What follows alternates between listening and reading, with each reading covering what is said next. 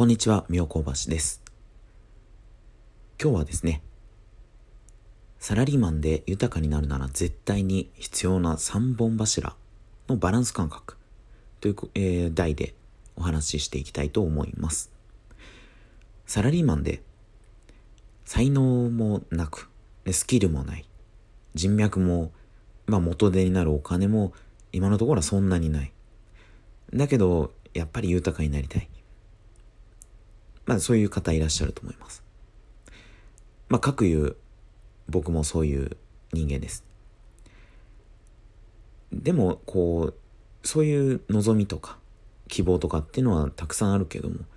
一体何からこう始めたらいいのかわからない。そういう方多いんじゃないでしょうか。20代こうがむしゃらに働いてきたり、まあなんとなく流れでこう人生を、えー、暮らしてきたと。いう人にとってはですね一体どう生きたら、まあ、豊かになれるんだろうかなんて思い悩むことがあるかと思います。そういう方に向けてですね今回はお話ししていきます。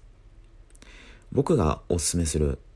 えー、そういう悩める30代サラリーマンの、えー、生き方ですね。まあがむしゃらにいろいろこういろんなことをチャレンジしてみてもいいとは思うんですけども一旦立ち止まって自分の人生だったり、まあ今まで生きてきた生き方だったり、そういうところのですね、バランス感覚というのを改めて考え直してみてはどうかなとお勧めしたいと思います。ぜひやってみていただければなと考えてですね、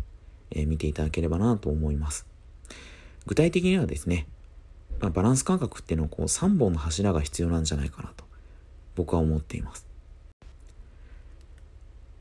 具体的な3本の柱をまずざっと申し上げたいんですけども、1つ目、本業です。まあこれは言わずもがななんですけども、まあほとんどのサラリーマンの方は、この1本の柱、本業という1本の柱でですね、立っていると思います。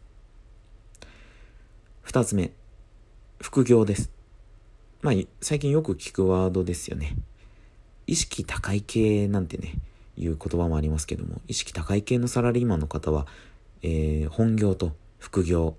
この一つ目と二つ目の柱、この2本で踏ん張っているという状態が多いかと思います。かくいう僕もですね、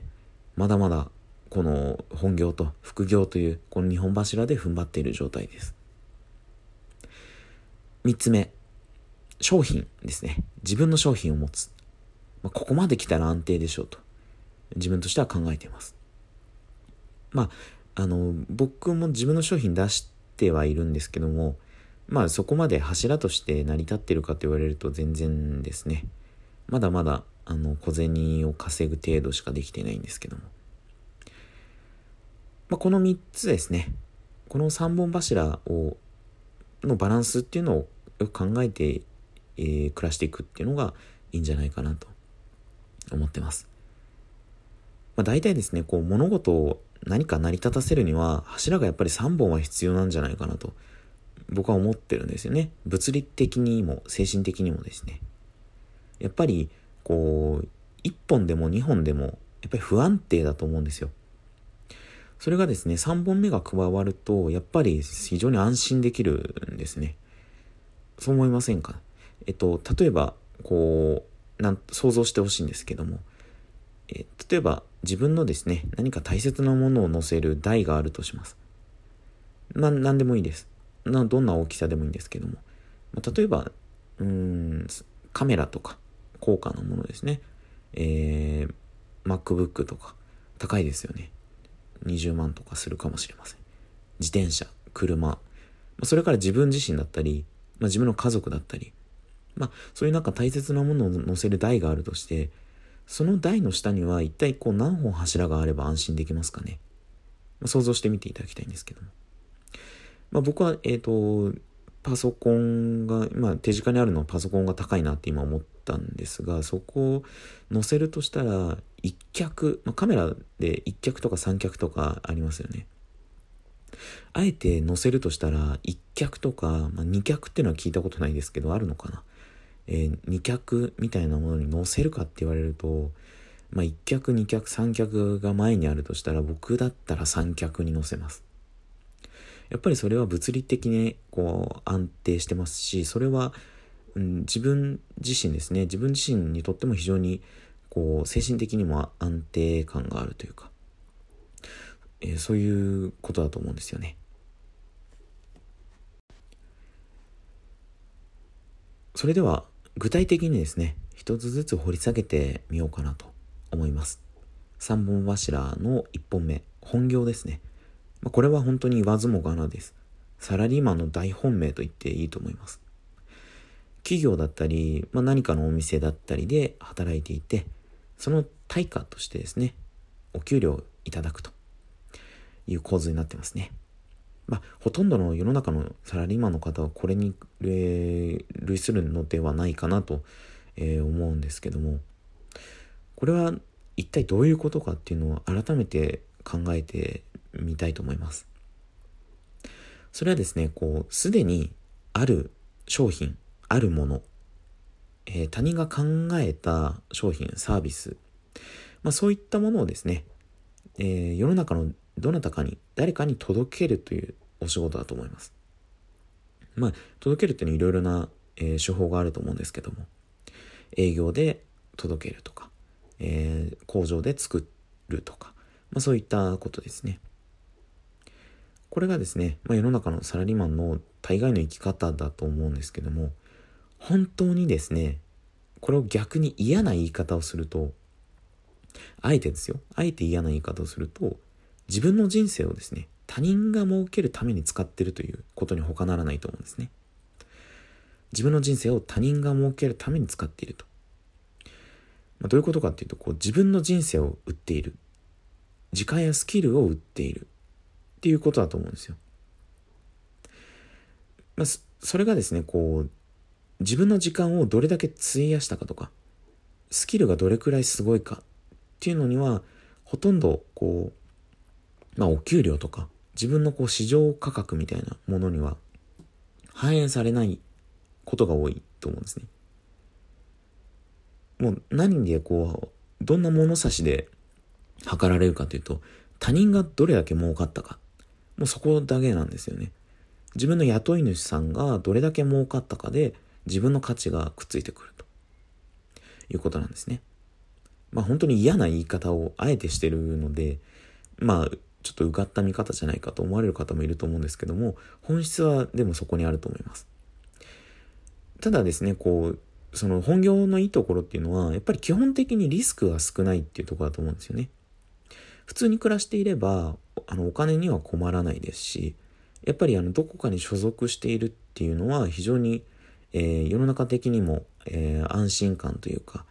一体何者であるのかっていうのを、やっぱり人間は非常に気にする、社会的にですね、気にする人が多いと思うので、やっぱりそういう部分では、リスクっていうのは少ないと思います。なんせ、こう、経営者の人って、例えば来月何千万稼げるかみたいな単位で困ったりしてるんですよね。何千万何百万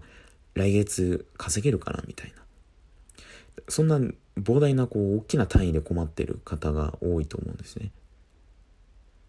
こう、ただ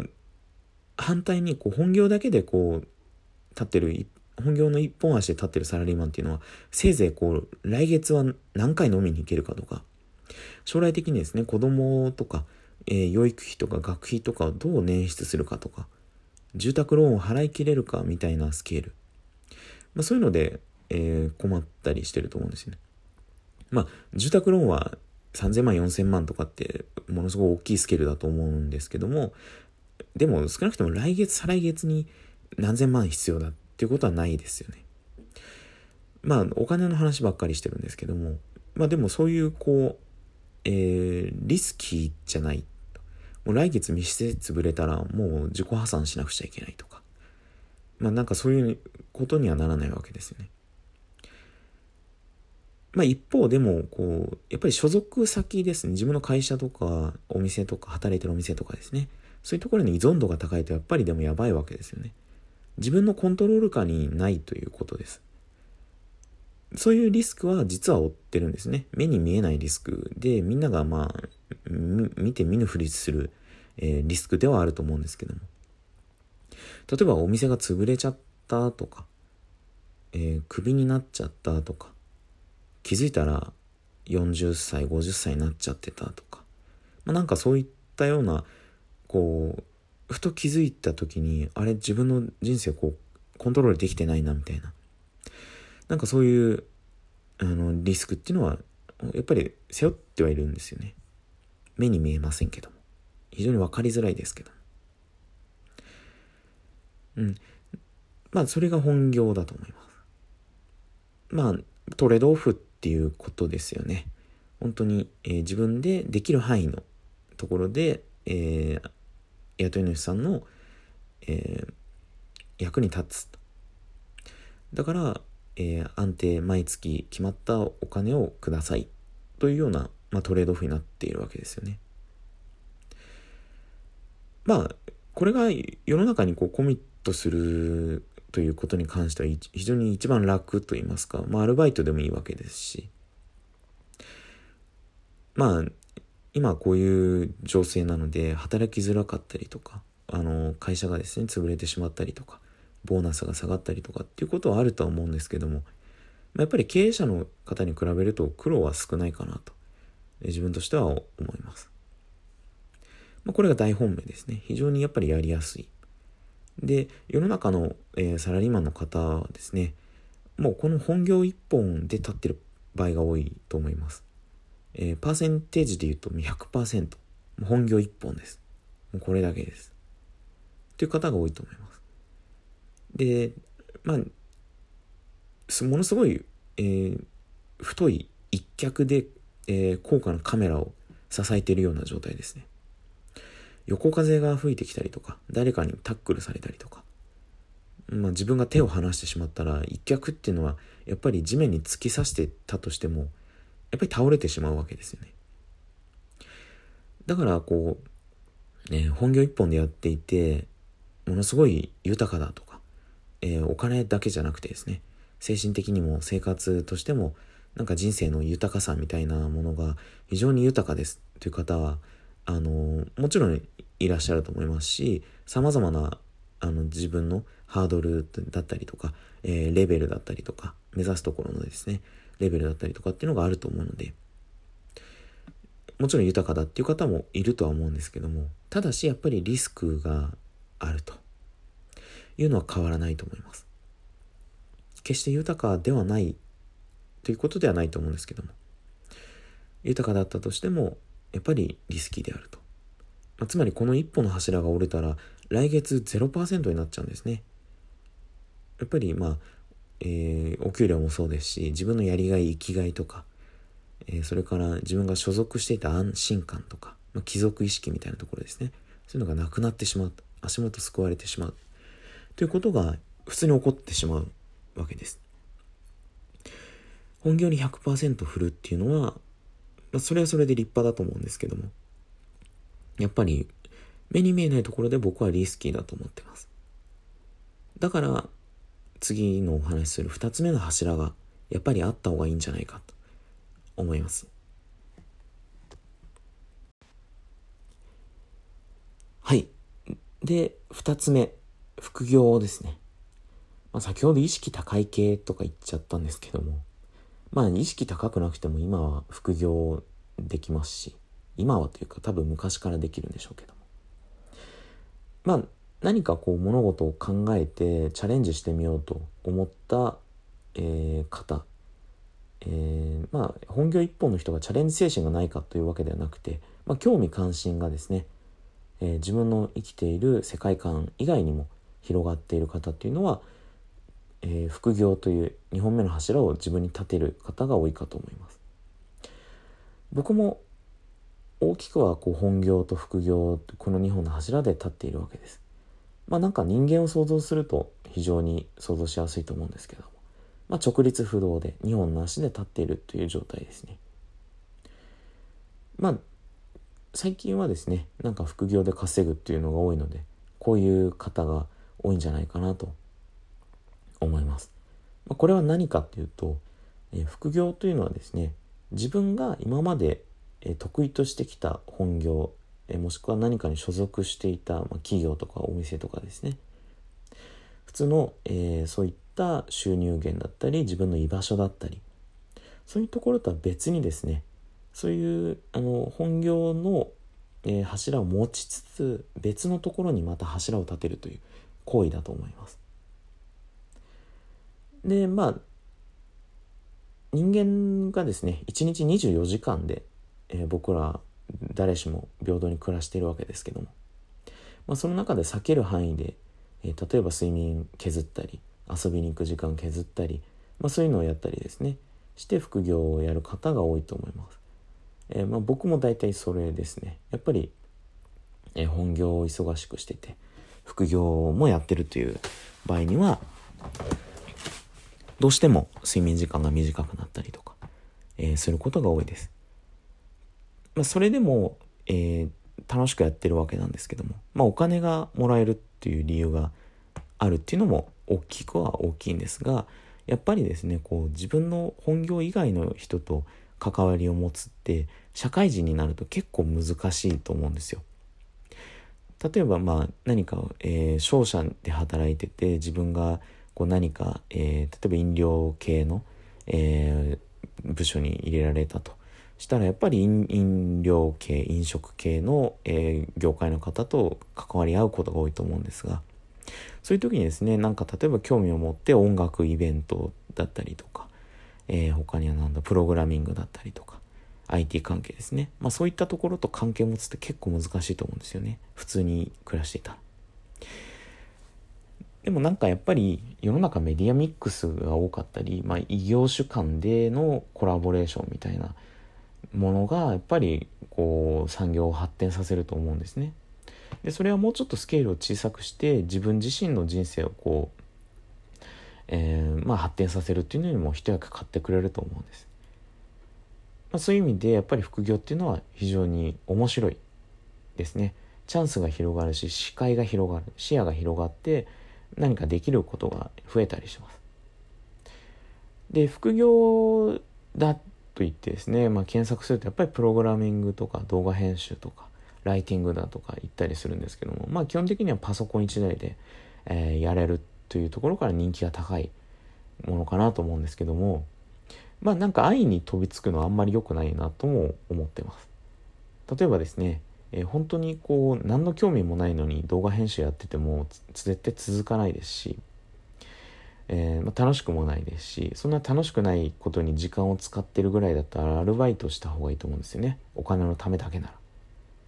まあそれがですね自分が YouTube 好きだから YouTuber の人の手伝いをしたいとかで動画編集やるんだっていうんだったら、えー、それは本当にいい経験だと思うんですね。でまあそういう趣味ですね興味関心が合う分野が副業として存在するのであればやっぱりそれをやっていくのがいいと思うんですけども一番いいのはですね本業にフィードバックできるというのが僕はいいと思います。本業にフィードバックすることができるかどうか。ということをですね考えて副業に手出すのがいいんじゃないかななんて思いますね。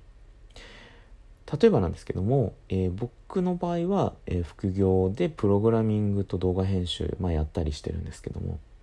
動画編集というのはですねあの僕はもうもともと映像関係の仕事をやっていたっていうのもあるので、えー、その辺は得意だったからやったんですね。なのでなんかこうそれが本業に生きるかっていうと全然別に生きなくてあの単純に稼ぎやすかったとかやりやすかった、まあ、単純に好きだからやったっていうのが大きいんですけども。反対にこうプログラミングっていうのはもう全然自分がやったことない分野だったので非常に苦労しました。ただですねこう副そのプログラミング副業は自分がこう勉強したりとか絶対しなくちゃいけなくてここはまあめちゃめちゃ大変なんですけども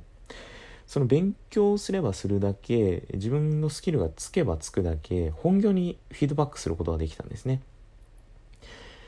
なので、こう、副業で学んだこと、まあ、例えば何かこうアプリケーションを作るとか、ソフトウェア何かこう開発してみる。まあ、そんな大規模なものじゃなくてですね、すごい小さくてもいいので、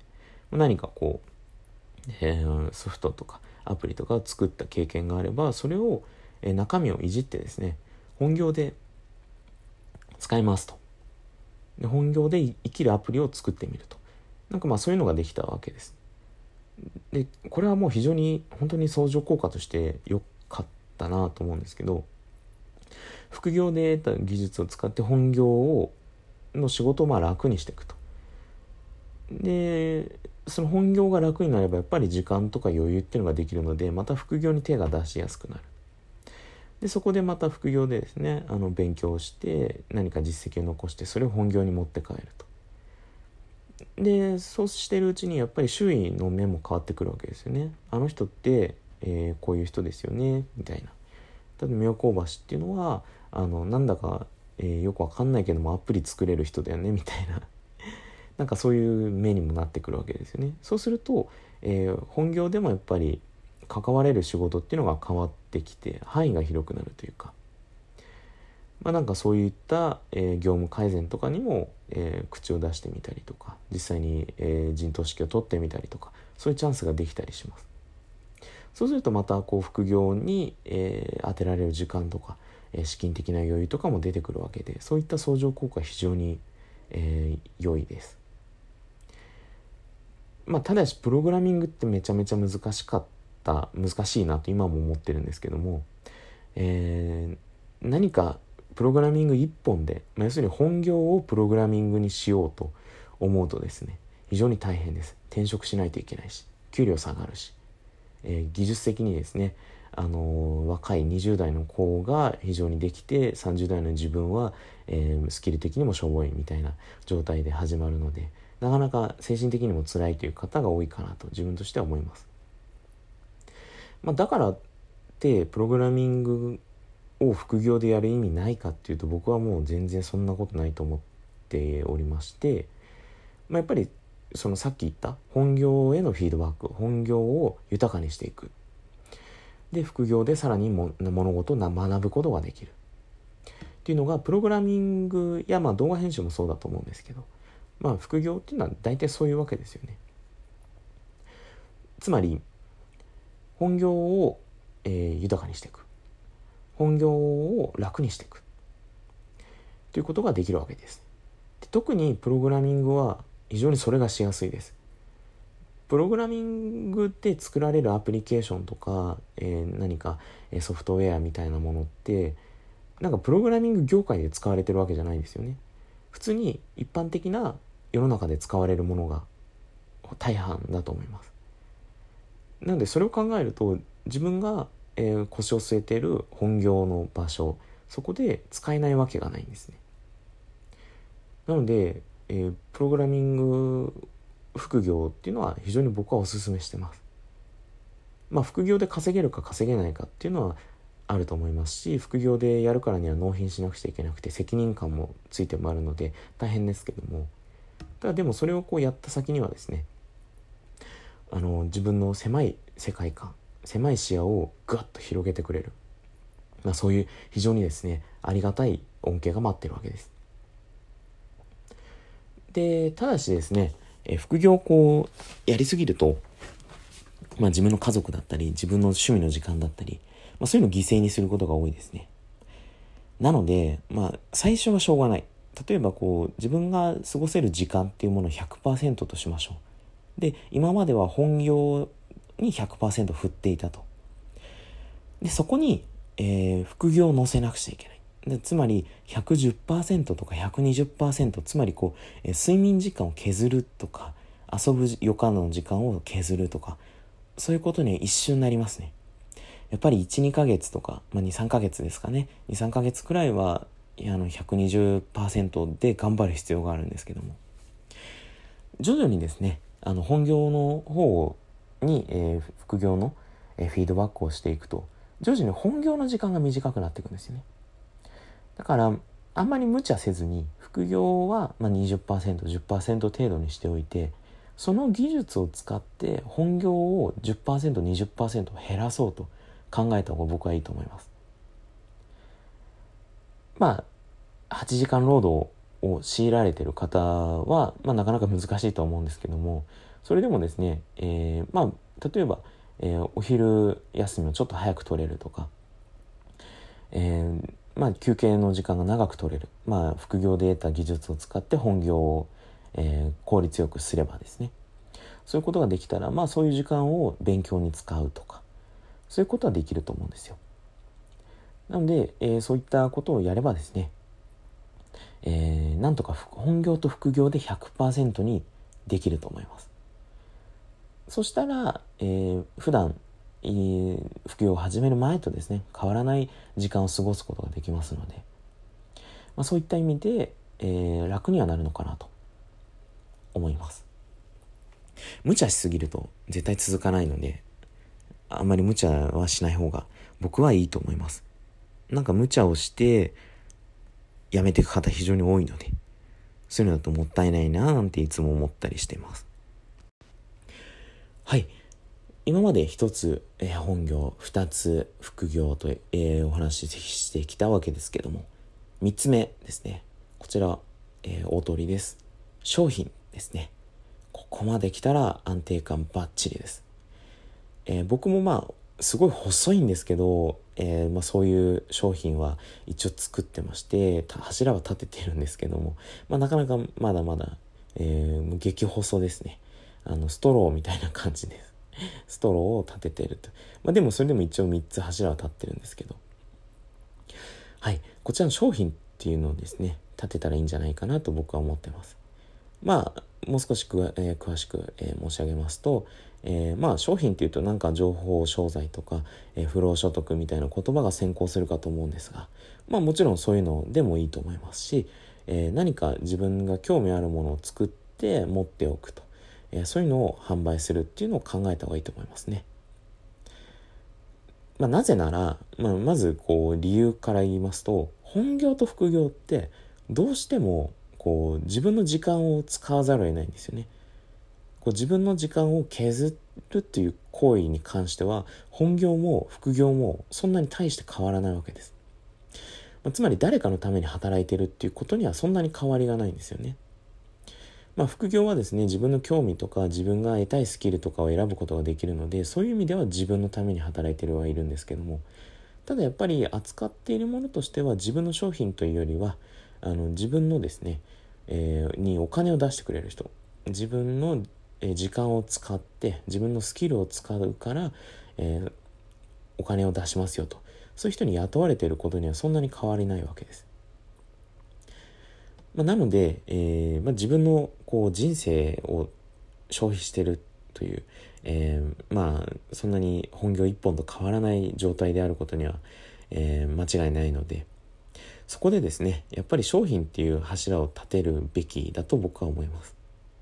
商品って一体何なんだっていうと、えー、なんか商品かって難しく思うかもしれないんですけども、まあ、自分の、こう考えてください。自分の、えー、経営者、自分を雇ってくれている人が作っているもの、もうこれで大丈夫だと思います。自分の、自分にお金を出してくれてる社長さんとか、えー、経営者とかオーナーさんとか、まあ、そういうえー、方が作っているものですね、えー、それを商品と言います。なので世の中目にするもの全て商品なので、まあ、何か作ればいいんじゃないかなと僕は思うんですけど。で僕の場合ですねあの映像関係の仕事をしていたっていうのもあって、えー、プログラミング副業とかプログラミング勉強をやったっていうこともあったので、まあ、あの動画編集の方向けにえー、プラグインを作って売ったりとかしてます。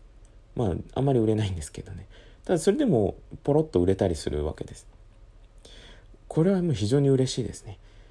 もうやっぱり商品を開発するってすごい時間もかかりますし、えー、なかなか開発したからって売れるとは絶対限らないんですけども。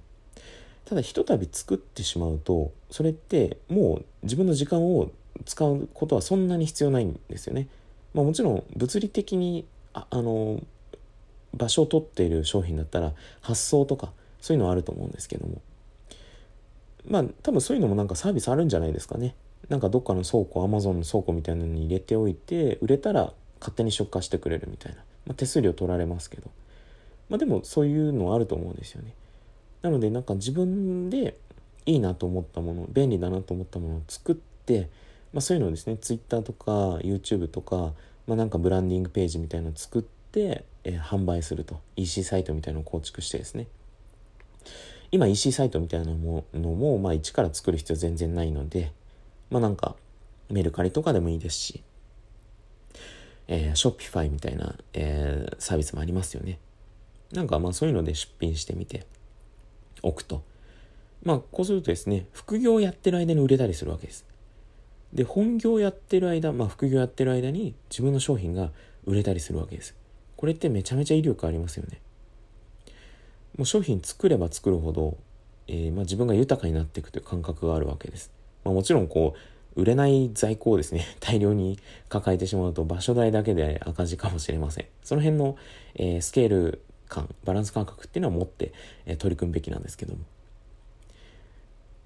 まあ、例えば、こう、プログラミング副業を選びました。で、本業は、なんだろうな、えー、えー、と、町の、えー、なんだろう、えー、コンビニ店員です。みたいな。コンビニアルバイトが本業です。で、副業でプログラミングをちょっとやりましたと。そういう方がもしいたら、コンビニかける副業ですね。プログラミングですね。本業かける副業。コンビニ店員かけるプログラミングで商品を作ってみるといいんじゃないかなと僕は思ってます。まあ、なんだろうな、どういうのができるんでしょう。えっ、ー、と、コンビニ店員の SNS とかですかね。まあ、それもサービスですから。で、コンビニ店員の、えー、ノウハウを集めた SNS とか。まあ、なんかそういうのを作ってローンチしてみて人を集めて広告収入とか、えー、なんだろうな月額会員制にしてみるとかなんかまあそういうのできると思うんですよね。これはだから他のもできると思うんですね。今、えっ、ー、と、原稿なしでこの部分読んでるので、えー、適当言ってますけども、例えば街のお豆腐屋さんかける動画編集。で、それで商品作ってみると面白いんじゃないかなと思います。お豆腐屋さんで動画編集って一体何があるんだって、えー、パッとは出てこないんですけども、例えば、えー、お豆腐が綺麗に撮れる照明の方法とかですね、えー、お豆腐料理のレシピ動画集とかお豆腐でなんか、えー、パパッと作れるおつまみとかなんかお豆腐で、えー、健康的なアイスクリーム豆腐アイスみたいなのありますよね。なんかそういうのとか。そういうのを動画で自分で撮って編集して、えー、動画メニューの動画献立みたいな感じで、えー、DVD とか、まあ、えっ、ー、と、なんか動画ダウンロードデータとして販売してみるとか。まあ、そういうのを商品にはできると思うんですよね。で、まあ、YouTube にそういう動画を出して人を集めたりするっていうのもいいと思いますし。なんか、わかりますかね？なんかそういう商品っていうのはなんか難しく考える必要全然なくて車作んなくちゃいけないとか家建てなくちゃいけないみたいなそんなことは全然なくて自分の本業と副業を掛け合わせれば商品になっちゃうっていうことですで副業をですねあのまあそれなりに頑張った100%だった本業100%だったところを本業80%副業20%にしましたよっていう人はですね是非また頑張って商品に20%ぐらい乗せて商品を作るっていう時間を絶対作った方がいいです。はい。ご理解いただけましたでしょうか ?3 つ目の柱、商品ですね。情報商材とか、なんかサロン運営とか、まあそういうのもいいと思いますね。お豆腐屋さんのサロンとか、いいんじゃないですか？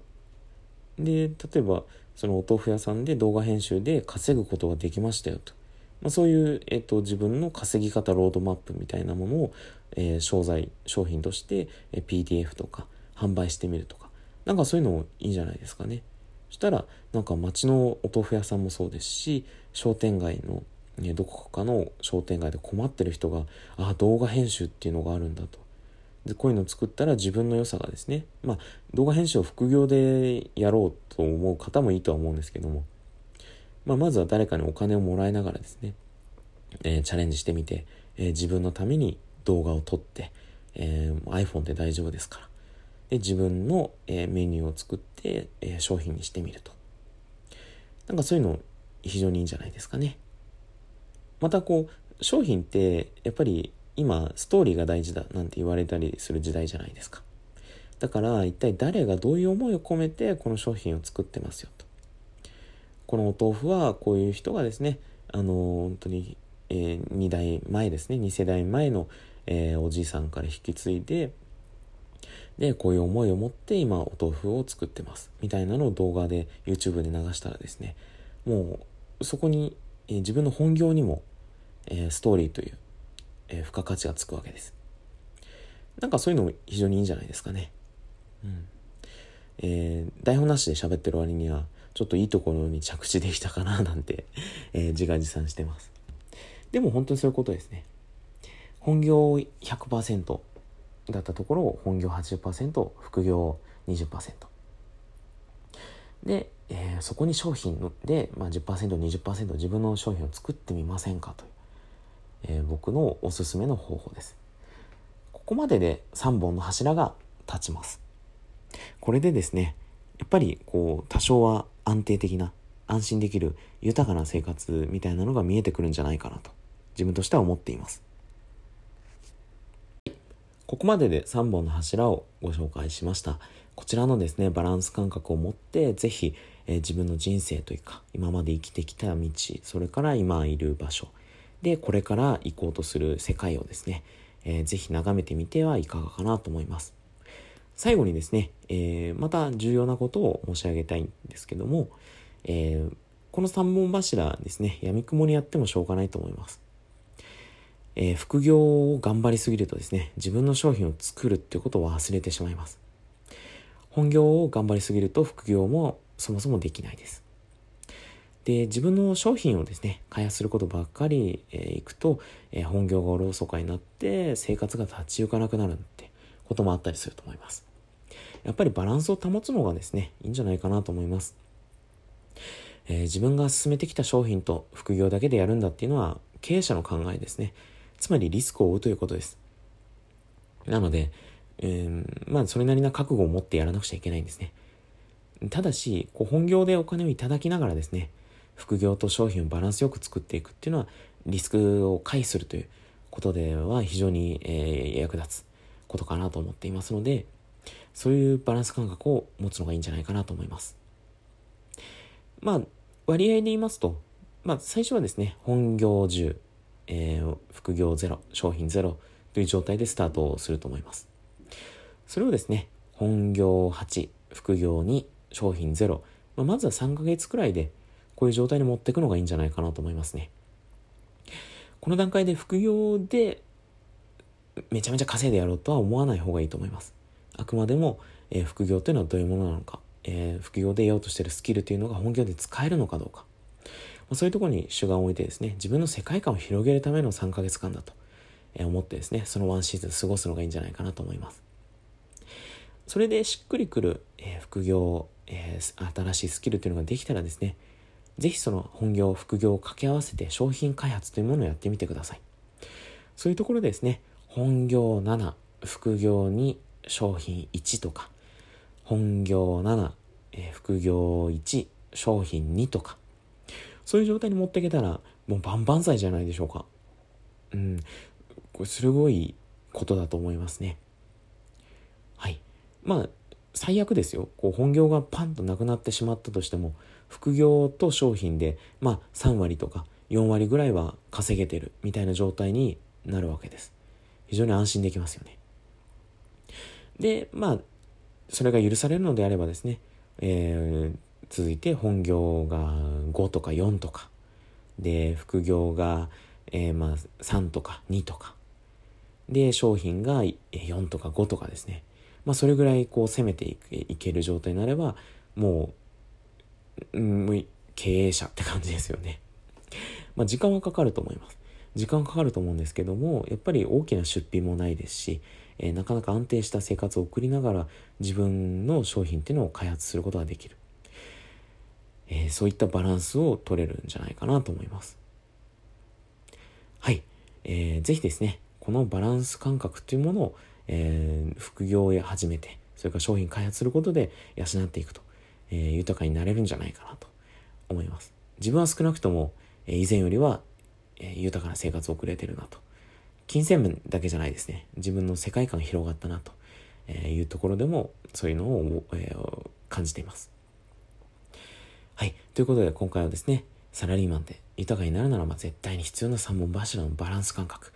もう一度申し上げます。1つ目本業、2つ目副業、3つ目商品。まあ、この3つの柱を立ててですね、まあサラリーマンでも豊かに生きていきたいじゃないですか。豊かに生きていきましょうと、えー、いうことですね、僕はご提案したいと思います。はい。今回は以上になります。ご清聴ありがとうございました。